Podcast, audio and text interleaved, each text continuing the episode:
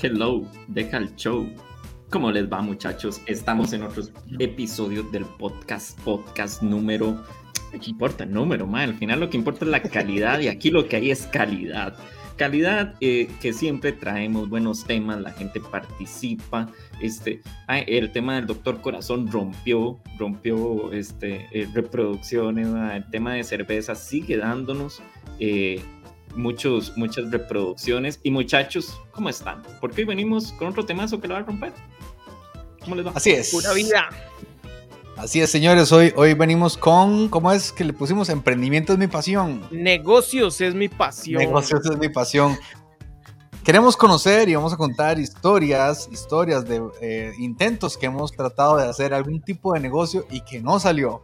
Y lo vamos a dar desde un punto de vista divertido porque el fracaso es parte de la, del aprendizaje y entre más fracasos tenga uno más sabe, ¿verdad? Es cuestión de seguir intentándolo, así es, seguir intentándolo. Señores, ¿alguna vez han tratado de hacer un, negocio? No, no, tiene que ser un emprendimiento, así una empresa o algo, simplemente un, business, un, negocio que les salió mal, que, que, no salió como esperaban. A cada rato, ¿eh? A cada rato. yo, yo, estaba esperando que el Pic hablara, man. Sí. Cuéntenos, Pic, cuéntenos. Bueno, uno de los últimos que, que no he podido pegar fue un juguete que saqué ¿Y sí qué pasó con eso, Pic? Mae. no pegó. cuéntenos la idea, cuéntenos la idea. okay. Mae, es que obviamente ustedes saben que lo mío es pensar ideas. Yo soy el creativo, ¿verdad? Yo vi que la gente estaba muy metida en la casa, mucho estrés con todo eso de la pandemia. Entonces me puse a pensar, mae, ¿qué pasa con los niños en la casa? Si el papá puede, no sé, en las noches eh, salir, tomarse una vibra, lo que sea. Chiquito no, chiquito pasa todo el día metido en la casa con mucho estrés y más, hay que hacer algo para los niños. Y me gusta eh, las manualidades y me gusta la tecnología. Entonces yo dije, mae, podemos hacer unas casas de cartón, ¿verdad? O unos, unos eh, ¿cómo se llama? Carros o, barcos piratas para la gente de cartón de armar, que lo pinten, que le pongan stickers y que a la vez tengan realidad aumentada en el bichillo, ¿verdad? Entonces con una aplicación usted puede ver hice todo el desarrollo, me llevé a dos amigos entre las patas, a Daniel Berbejo y a Gillo Alfaro, ¿verdad? Les conté la No, con Gillo y con el viejo, no, con Gillo tengo otro, otro negocio también que se cayó. Este, voy por este primero. Pero vamos en orden, sí, vamos en orden. es que la vara es esta, usted no tiene que pegar todas las ideas, tiene que pegar una. Ojo, tiene que pegar una. Aquí con Chicharrón Express, voy muy bien, voy muy bien, voy muy bien. Ahorita tengo que empezar a buscar otros amigos porque solo amigos de plata voy a tener yo. Para embarcar a otros. Ah, sí, así. Ah, el asunto es que empiezo con la logística, mando a hacer unos diseños, pero desarrollar un juguete es dificilísimo. Mucha prueba y error. Mandé a cortar en láser cartones, me reuní con gente en Heredia que tiene fábricas de cartón. Y al final, ya había invertido como un millón y medio, casi dos millones de pesos. Sacamos las varas eh, pero era muy grande. Era muy grande el, juguete. Lo que yo pensé que era la ventaja, más bien era la debilidad. Porque, digamos, yo quería, yo lo podía posicionar en, la Universal o en librería internacional, lo que sea, porque con, mi compilla tenemos los contactos, ¿verdad? Pero era muy grande, ¿verdad? Entonces, en, en un anaquel donde usted ponga uno de esos para ganarse, no sé, el, la tienda 3 mil, 4 mil pesos por cada uno, y puede meter 10 jueguillos chiquitillos que se gane 3, 4 rojos cada uno. Como que la matemática no daba muy bien. Y, el tamaño se importa, Pique, entonces. El tamaño se importa. Y para el próximo juguete que saque, va a ser más práctico. Tiene que ser más pequeño este, y fácil de distribución, porque sí se vendieron bastantes, pero el toque es, en todo es la distribución. Y por cierto, ahí en la oficina del viejo hay unos 300 juguetes, si alguno si alguien quiere, si alguien quiere uno. Quedaron, en serio, ahí los tiene. De, hay que sacarlos, man. Hay que, sí, pero no, idea. en, la, en achichaldosas, man. Algo, Es que son muy grandes. Son muy la cajita feliz. de los de regalía. Express. De, muy... de los de regalía con una canasta de chicharrón, man. No cabe en un Uber, Uber Eats, no cabe. Es metro 20 por metro 10. Es, es que es un castillo, o sea, es un castillo literal para que el chiquito se meta dentro del castillo. ah, bueno, Ariel me puede tomar fotos. Sí, sí, sí, es grandísimo. es, muy grande, yo lo vi, yo lo vi. Es muy chiva, pero muy incómodo. Oiga, Pic, ahí están recordando, ahí se acerca Navidad, ma, es momento de volver a tratar de sacarlos. Oiga, eh, otro es negocio una fallido bomba del por medio millón. Otro millón, negocio pongo fallido del 300. Pic. Otro negocio fallido del PIC es el kayak. Ahí se lo están recordando. Depende cómo lo vea, porque fue un negocio exitoso de Alan. Depende cómo Sí, Ma, exacto. sí, ese fue un Aquí negocio, las dos versiones de la historia, muy bien. Para los que, para los que no saben la historia, yo le cambié a un kayak por un cerdo.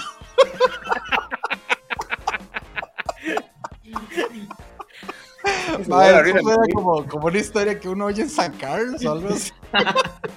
en una carne asada mientras se come el cerdo. No, no, y, y tengo mi cerdo, ahí tengo mi cerdo en engorde, ma. Es, que es como, sí, para los que no, se, no saben la historia, Alan llega y publica unos kayak, ¿verdad? Eh, en el Facebook y me, me escribe Bernardo, dice, mae, ese mae tiene unos kayak, ofrézcale algo, dice, mae, ¿qué, qué le damos? Un, un chancho, y démosle un chancho. Le escribo yo a Alan, mae, Alan, le doy un chancho por esos kayak. Digo, ok, saben toque, que no son míos, son de mi hermanillo. Sí. Y mi hermanillo me dice, y el hermano de Alan le dice, pues yo para qué quiero un chancho. El asunto es que se los cambiamos. Bernie va a recoger los kayak. ¿Y acaso yo quepo en el kayak? wea? Un kayak bebé. ma, así son todos los kayaks, ma. No es tonto. O sea, Yo, yo no entiendo cómo Pic vio esa vara y dijo, madre, sí, yo quiero uno de esos. Qué Oiga, y historia, Bernie ma. cabe. ¿Qué, qué? ¿Ah? Bernie ya probó, si cabe. Que va a caer nada ese weón. ¿no? Es doblemente más gordo que yo. Es el doble de... madre, ma. Yo me imaginaba allá en el río este Sarapiquí, mae. Sí, lo puede- le puede tapar el huequillo y le hace una tabla surf ahí, porque sea para que, para que haga algo, weón. Ay, Ma, no, yo una vez estaba vendiendo un carro, ma, y, y la verdad es que ya tenía el otro, no, no podía tener dos carros, ¿verdad? Entonces digo yo, me, se me ocurre, ma, ey, se lo voy a dar un compa para que, para que me, lo, me lo muestre y le, y le doy una comisión, ma. Y el compa, claro, claro, claro. Y vino, pues, Ajá. y, Yo me acuerdo, sí, yo me acuerdo. Yo me acuerdo de esa historia, qué loco. pasa un mes. Ma, no se ha vendido el carro, ma. Lo he enseñado un par de veces. Dos meses, ma. Aquí lo tengo bien limpiecito, como un ajito, ma. Ma, tres meses, cuatro meses. El hijo de puta andaba corriendo para abajo del carro. Cuando llega, se le volvió sin gasolina, mae. No, Ay, vale que somos compas, vale, vale, pero, pero fue súper divertido, ma. Me, me llama Alan y me dice, mae, de que Mino ya me volvió el carro con un montón de desperfectos ahora y sin gasolina. todo salado. No, no, está bien, está bien, mae. Ahí dice Vincent Inés, me dice, en el emprendimiento a veces se gana o a veces se aprende. Es cierto, es cierto. Es cierto, sí. Le, Esa de Romilo. Romilo, mae. Sí, vea, dice, en 2014 tuvimos un proyecto de turismo rural, al principio nos fue muy bien, mi esposa Lucinda y yo aprendimos inglés y convencimos a la patrona para usar la finca y sus instalaciones. Suena Un bien. amigo trajo gringos para ser los clientes, los pusimos a trabajar en la finca, hacían todo el trabajo de la tierra como peones, dormían en una barraca, la comida era Bien. sencilla, gallo pinto, agua dulce, casados y frescos, había muchos dólares, pero al final todo salió mal cuando un gringo trató de matar a otro. Hijo, de pucha. Oiga, sí Se estuvo volvieron bien locos. Oiga, mae. pero, pero Romilio de ahí, eso es, eso es una variable que uno no espera, ¿verdad? Sí, pero el negocio sí, está sí. bien, mae, traer peones desde Estados Unidos. ¿verdad? Ese negocio está a pura vida. Importar gringos para hacer trabajo manual. Eso suena, suena extraño, mae. Suena extraño. ¿de, de qué color eran los gringos? Yo envié a mi hermana con unas gift cards que nunca logramos colocar, pero quedaron chivísimas. Mae, uno siempre embarca a alguien en un negocio, mae. Oiga, ¿conocen de alguien que estuvo en la nube? Que- Bastante que gente, mae. Bastante Sí. gente. ¿Verdad que sí? Hay una Mae, qué feo nosotros- cuando uno criticaba eso, ¿verdad? Porque uno tampoco es el más vivo, pero uno detecta cuando es demasiado bueno para ser real, que se hay algo, hay algo chafa ahí. Y, y empezaban la gente con, la- con, las, con las nubes. Que meta 10 mil, yo ya gané, y, y, mae, pero eso es una estafa, y no sé qué, mae, no, es que usted reclama porque usted nunca ha ganado, meta sus 10 rojos, mae, no te voy a meter yo nada de plata ahí, weón. Y empieza, no, démosle chance, démosle chance. A los dos meses, ¡pum! Todo el mundo estafado, ¿verdad? Ahí nadie decía nada. Sí, nadie decía que lo habían estafado, porque qué color. Porque ah, eso, eso también polarizó el país, ¿verdad? Todo el mundo, Sí. Los que no estamos en la nube, decíamos, mae, o sea, por favor. Y los que están en la nube, este, creían. es que se llama la nube, o sea, hasta, hasta eso, te, vas a subir, mae. O sea, es como Goku, mae, en la nube, no sé. La nube voladora. Sí, mae. Yo tengo un Sí. primo que se metió en la nube eh, de tempranito y ganó, mae. El mae me contó, mae, sí, sí, yo metí esa hora en la nube ya y metí 100 mil pesos. Y a los tres días llegaron a darme 200 mil, y, y me tomaron foto y que el ganador, que el, que el cumpleañero le llaman o algo así, mae. Este, claro, de eso es una pirámide. Entonces, de los primeros que se, se meten ganan. El toque es inventarse la pirámide. Eh.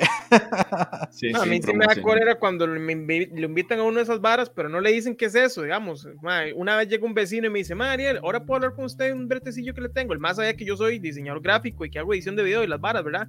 Y le- me, yo le digo, yo, claro, madre, me dice, ma, puedes llegarte a mi choza para enseñarte la vara. Y yo, yo, yo voy todo feliz. Y entro a la choza del madre, mis más, sentate un toquecito. Y entro, ma, y después llega otra madre. Y después entran dos madres y se sientan en el sillón. Y yo me quedo así, y mae, sale el mae con otro mae, y ya el mae con el, con el otro mae que sale, ¿verdad? Con, con el chalequito y la vara, y empiezan con la vara, mae, de. Siri y no sé qué, y yo, ay, mae. Mae, Y esa hora que ¿se usted no haya cómo irse, ¿verdad? Que usted está así como, madre, qué pereza, ahora tengo que aguantarme aquí porque no, di, mae, es muy feo levantarse y jalar así. Pero eso no se hace, mae, eso no hace. hacemos un sketch de eso, ¿verdad, Alan? Hace poco lo Sí. estaba viendo otra vez. Por de ahí eso, está. de, la- de- de- de- vende co- algo como, como así como bebidas, no vamos a decir la marca, ¿verdad? Pero, eh, ay, cuánta gente está metida en eso y ha tenido muchas pérdidas, pero también por otro lado hay gente que gana gracias a esta gente que tiene pérdidas, ¿verdad? Eso hay que tenerlo muy claro. Sí va a haber gente que gana, pero pues como estafando otras, ¿verdad? Digo yo. Para que lo tengan en cuenta. Sí. ¿Usted alguna vez se ha metido a, a- a algún negocio? A- a- No, mae, yo quedé curado con los negocios porque mi familia tuvo muchos negocios que fracasaron, mae. Y este, y yo dije, no. O sea, lo más que estoy es negociando con el PIC, pero ya vi que no, mae. Mejor me quedo quedito, mae. O sea, que, eh, eh, en, el, en, en los deséxitos del PIC hay un patrón en común que es el PIC. Entonces, este. Ay, no, no, experiencia, eh, ma, es experiencia. Que Pig ahora anda en la abundancia, ma. No, el PIC, el PIC con su teatro a pura vida, son experiencias. En mi familia tuvimos una zapatería en Callari de Guapiles, este, imagínense, en, en los noventas. Eh, y mae, fue aterrador, ¿verdad? Este, una de las cosas del, de, nos marcó hasta el día de hoy, ¿verdad? El tema del negocio. Y perdimos la casa, fue, fue un tema traumático, ¿verdad? Entonces, no, mae, yo estoy muy tranquilo. yo para Bueno. "Bien", y tengo sueldito, y muchas gracias. Pero eso- eso es ¿verdad, mae? Es que hay gente que dice que usted tiene que seguir y, y ponerle, y, y se- aunque el momento sea malo, eh, tiene que seguir adelante, pero también hay que saber cuándo retirarse. Sí. Sí. Porque la gente dice, no, es que tenía que seguir hasta que se no, no, suave en toque, weón. Porque si voy a seguir y me voy a endeudar esperando algo, uno tiene que tener una meta no eh, digamos. Ujú. Eh, unos a, a tres meses reviso, a los seis meses reviso, y usted dice, mae, aquí estoy mamando, y usted jala y cierra, y no le importa el que dirán, y después de ahí trate de poner otro negocio. Este, Mae, es ahorita que por, lo, por lo menos en el teatro, y el teatro ya tengo cuatro años de tener el teatro, y va, va bien, sí, el teatro ahorita está súper chaneado. Lo que pasa es que ahorita estamos a media, a media asta, pero se llena el teatro. Y Chicharrón Express, di, le está yendo súper bien, por dicha, weón. Y después vienen otros negocios. Yo creo, yo creo que es eso la experiencia de eso que dice el PIC, ¿verdad? Y también porque existe como un cobro personal de cobrarse, cobrarse el, el deséxito, por llamarlo de alguna manera, ¿verdad? Para no decir fracaso, ¿verdad? Pero, vamos, eh, vamos eh, a un corte eh, rápido, Su, antes de, de seguir esta linda historia de fracasos. Muy bien, sigan, sigan. Comer bueno, comer calidad, comer rico, cositas ricas, comida hecha con amor. Burger Box, Pizza Box, Rice and Beans, repostería, pan y cursos prácticos. Cositas ricas. Escríbanos al 7119-8373. The Speaker, la forma de aprender inglés de forma virtual con un profesor exclusivo para usted, one to one. Busque sus redes sociales arroba CR y hable inglés fluido con sus amigos del call center y no se quede atrás. The Speaker. Código Silvestre, más que ropa es arte y el lienzo es usted. Prendas y accesorios que le dan vida a su ropa del día a día. Código Silvestre. La felicidad es un buen chicharrón y qué mejor lugar para darse un gusto que Chicharrón Express. Date un gusto y quítate el antojo con Chicharrón Express. Búscanos en Didi, Uber Eats y pedidos ya. ¿Le gustaría tener su propio podcast? Programa para redes sociales o, por qué no, para televisión. Con LD Studio todo esto es posible. Contáctenos a través de nuestro Instagram LD Studio CR y comience a realizar su sueño desde hoy mismo. LD Studio. SEM Estética, Escuela de Esteticismo Europeo, donde usted podría recibir diferentes tratamientos corporales y también aprender el arte del esteticismo. Búsquenos en Instagram y en Facebook como SEM Estética. Ahora hablando del fracaso, mae, es que en, la cultura costarricense, creo que no está bien visto el fracaso. Y eh, es lo que es fracaso, eh, fracasó en algo, eso no quiere decir que uno sea un fracasado, es simplemente un, un tropiezo en, en su emprendimiento. mae. Pero en otras culturas eso es totalmente bien visto, es visto como aprendizaje. Es, Es que más, yo creo eh, que sí es más que todo es la vergüenza de decir, como, madre, qué madre, me metí a esta vara y no me fue bien, qué pelada. De, ¿a, quién le gente, pondría usted, ¿A quién le pondría usted una plata? ¿A alguien que lo ha intentado un montón de veces y que puede hablar de lo que ha aprendido o a alguien que nunca ha hecho nada? Sí, obviamente es donde entra la, la experiencia. Denme Ay. dinero. No estás entendiendo la metáfora, Pic. No, Pic, este, sí, denme dinero para vender unos barcos que tengo, unos juguetes. Eh, mae, sí, yo creo que eh, tenés razón en ese punto y yo creo que no hay que darse tan duro porque las cosas no salgan como uno espera. Eh, eso que dice Pic es muy importante. Sí, o sea, se tiene un presupuesto. Si ese presupuesto ya te va a llevar, se gastó y te va a llevar a endeudar la casa o endeudar el carro o otras cosas, te va a comprometer a vos o a alguien alrededor, te, te detenés, ¿verdad? Eh, porque tampoco, tampoco es así, ¿verdad? Ah, Los sueños se cumplen, pero hay que tener un sentido de responsabilidad también. Sí. Ojo que tenemos audio. Tenemos audio en nuestro WhatsApp. Tire audio, a ver. Hola, un saludo ahí a los cuatro amigos de la R, decirles que el programa es súper ameno y también contarles que el único emprendimiento que hice fue cuando era chiquilla y me puse a, a atajar las monedas que le- se caían de la gente en la rueda de Chicago. Y después- mamá ¿Qué? y me las quitó y se las gastó en, los, en las maquinitas, en los juegos. Me parece un excelente es Eso, eso es tener visión. Eso es tener Es visión. tener visión, mae. Es como, como agarrar la plata de las fuentes, donde la gente pide Ah. deseos. Sí, ¿Dónde el fue deseo que- alguien se encuentre esta moneda y la invierta bien. Bueno, sí, lo que dijo Susurro es totalmente cierto, este, porque repitió mis palabras. sí, Entonces, totalmente. el asunto es que para yo hacer esos proyectos, yo ahorro una plata, ¿verdad? Digamos, mis ahorros. Y digo, "Mae, cuando tenga esta plata ahorrada, invierto en esto a ver qué tal. Y cuando tenga esta plata ahorrada, invierto en esto a ver qué tal. Porque uno tampoco se puede quedar este, sin nada, ¿verdad? Porque ahí sí, ahí se lo llevo candanga. Ahorita, más bien, lo que, lo, una de las bases también más difíciles son encontrar el, el- el personal adecuado. Quiero abrir dos locales más, pero ¿a quién pongo a trabajar ahí? Este, la confianza, este, el entrenamiento, es, es muy complicado de, de a veces soltar y delegar. Eh, y pusimos ahí un anuncio para un local en Heredia que tenemos y ocupamos un muchacho ahí, más llegaron que 250 solicitudes. En serio. Y no encontraron. Hay, hay dos personas que son muy, nos parecen idóneas para el puesto. Mae, es cierto, es, es, es extraño, ¿verdad? Cuando uno tiene un negocio, mae, ocupa ayuda de alguien, cuesta encontrar gente confiable y que haga el brete. Es, es que parece, me parece increíble que a veces este, de, cuesta, ¿verdad? Que haya como compromiso, sobre todo en algo que es tan, que es tan frágil. Es que son, son, cuando un negocio inicia es muy frágil, necesita gente muy buena, muy comprometida. Y eso es de las cosas que, que más cuesta. ¿Cuál fue el primer negocio así, digamos, chamaquillos o algo que ustedes dijeron, ok, voy a, a meterme a hacer algo, pulsear harina en algo así propio? ¿Se acuerdan de algo? Mae, ¿Qué fue lo primero yo, yo, yo ya le había contado aquí una vez, eh, cuando estábamos en la televisión, mae, eh, yo lo primero que recuerdo es que vendí yucas en la, en la escuela. El prole- ahí aprendí una gran lección, mae, y es cómo, eh, cómo fijar el precio. Porque las vendía a un precio que no dejaba ganancia. Se la vendía al mismo precio que las compró, seguro. Entonces era, mae, qué raro. Ya no tengo yucas, mae. Ni plata. Y no hay plata, mae. ¿Qué pasó, mae? O era más caro. Otra vez hice un periódico, mae.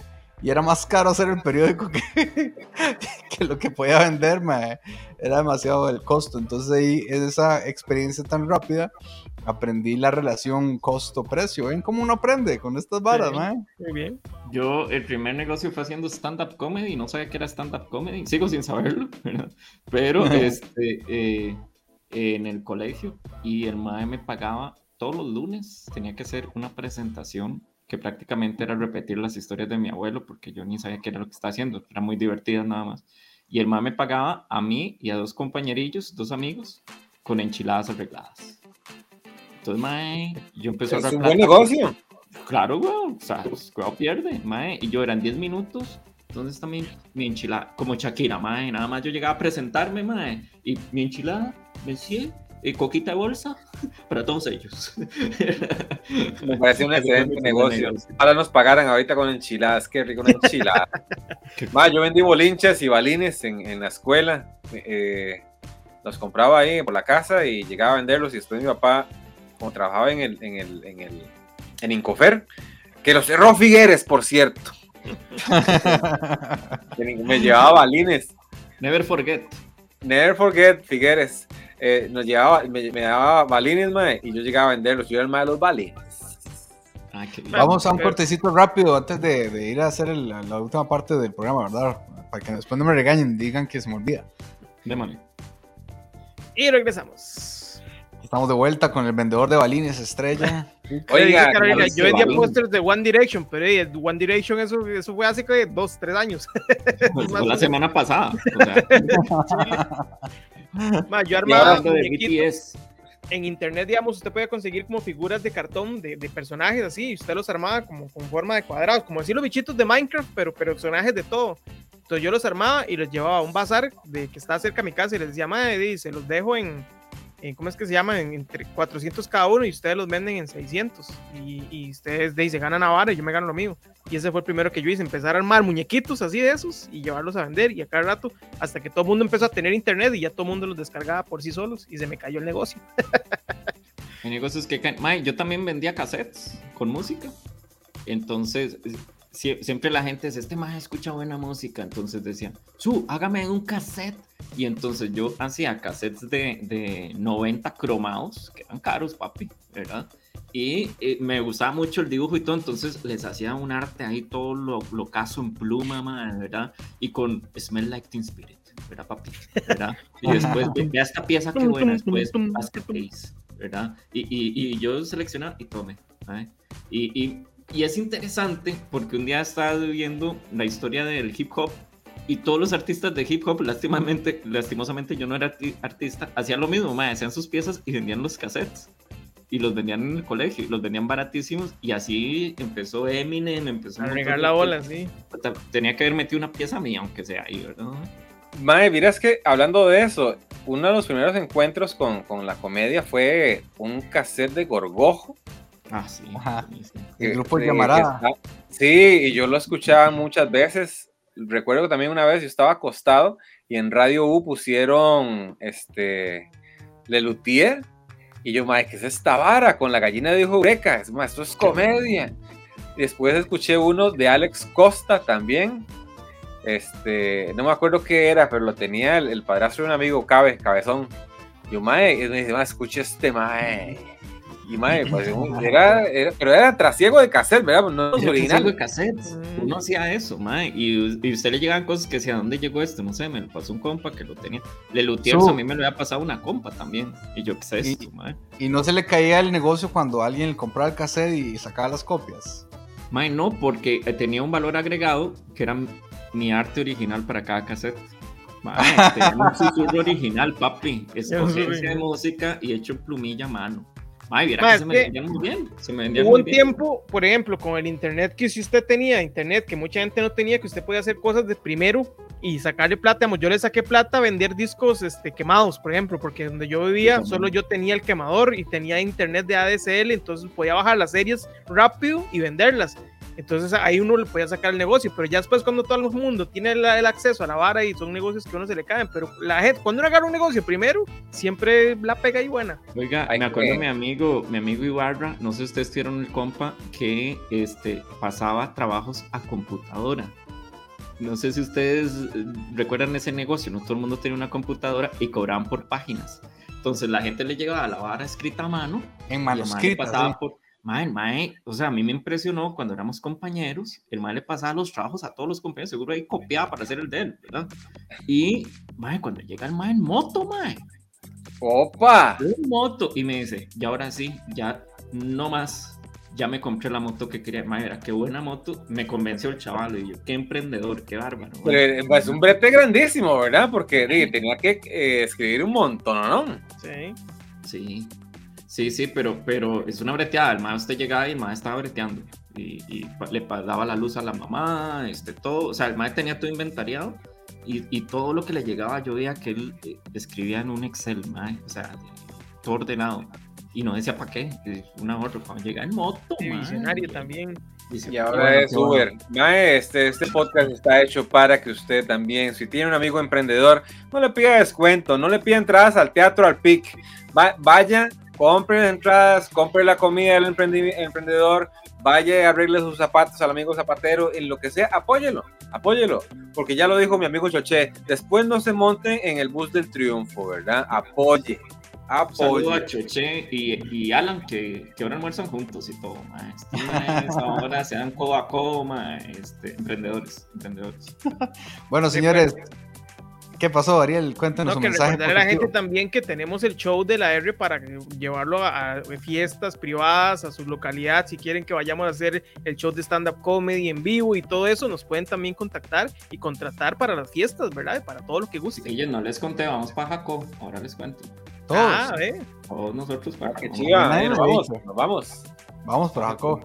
Bueno, señores, muchísimas gracias. Ha sido un programa súper bonito, muy motivados para seguir intentándolo, fracasando y levantándonos, porque de eso se trata la vida. Ese es el mensaje positivo de hoy. Gracias. Chao. Chao.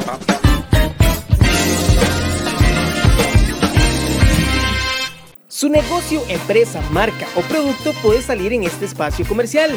Contáctenos a nuestro Facebook La RTV. Nuestros precios son accesibles. También le producimos su comercial de ser necesario. Y recuerde, lávese las manos y hágale caso al ministro.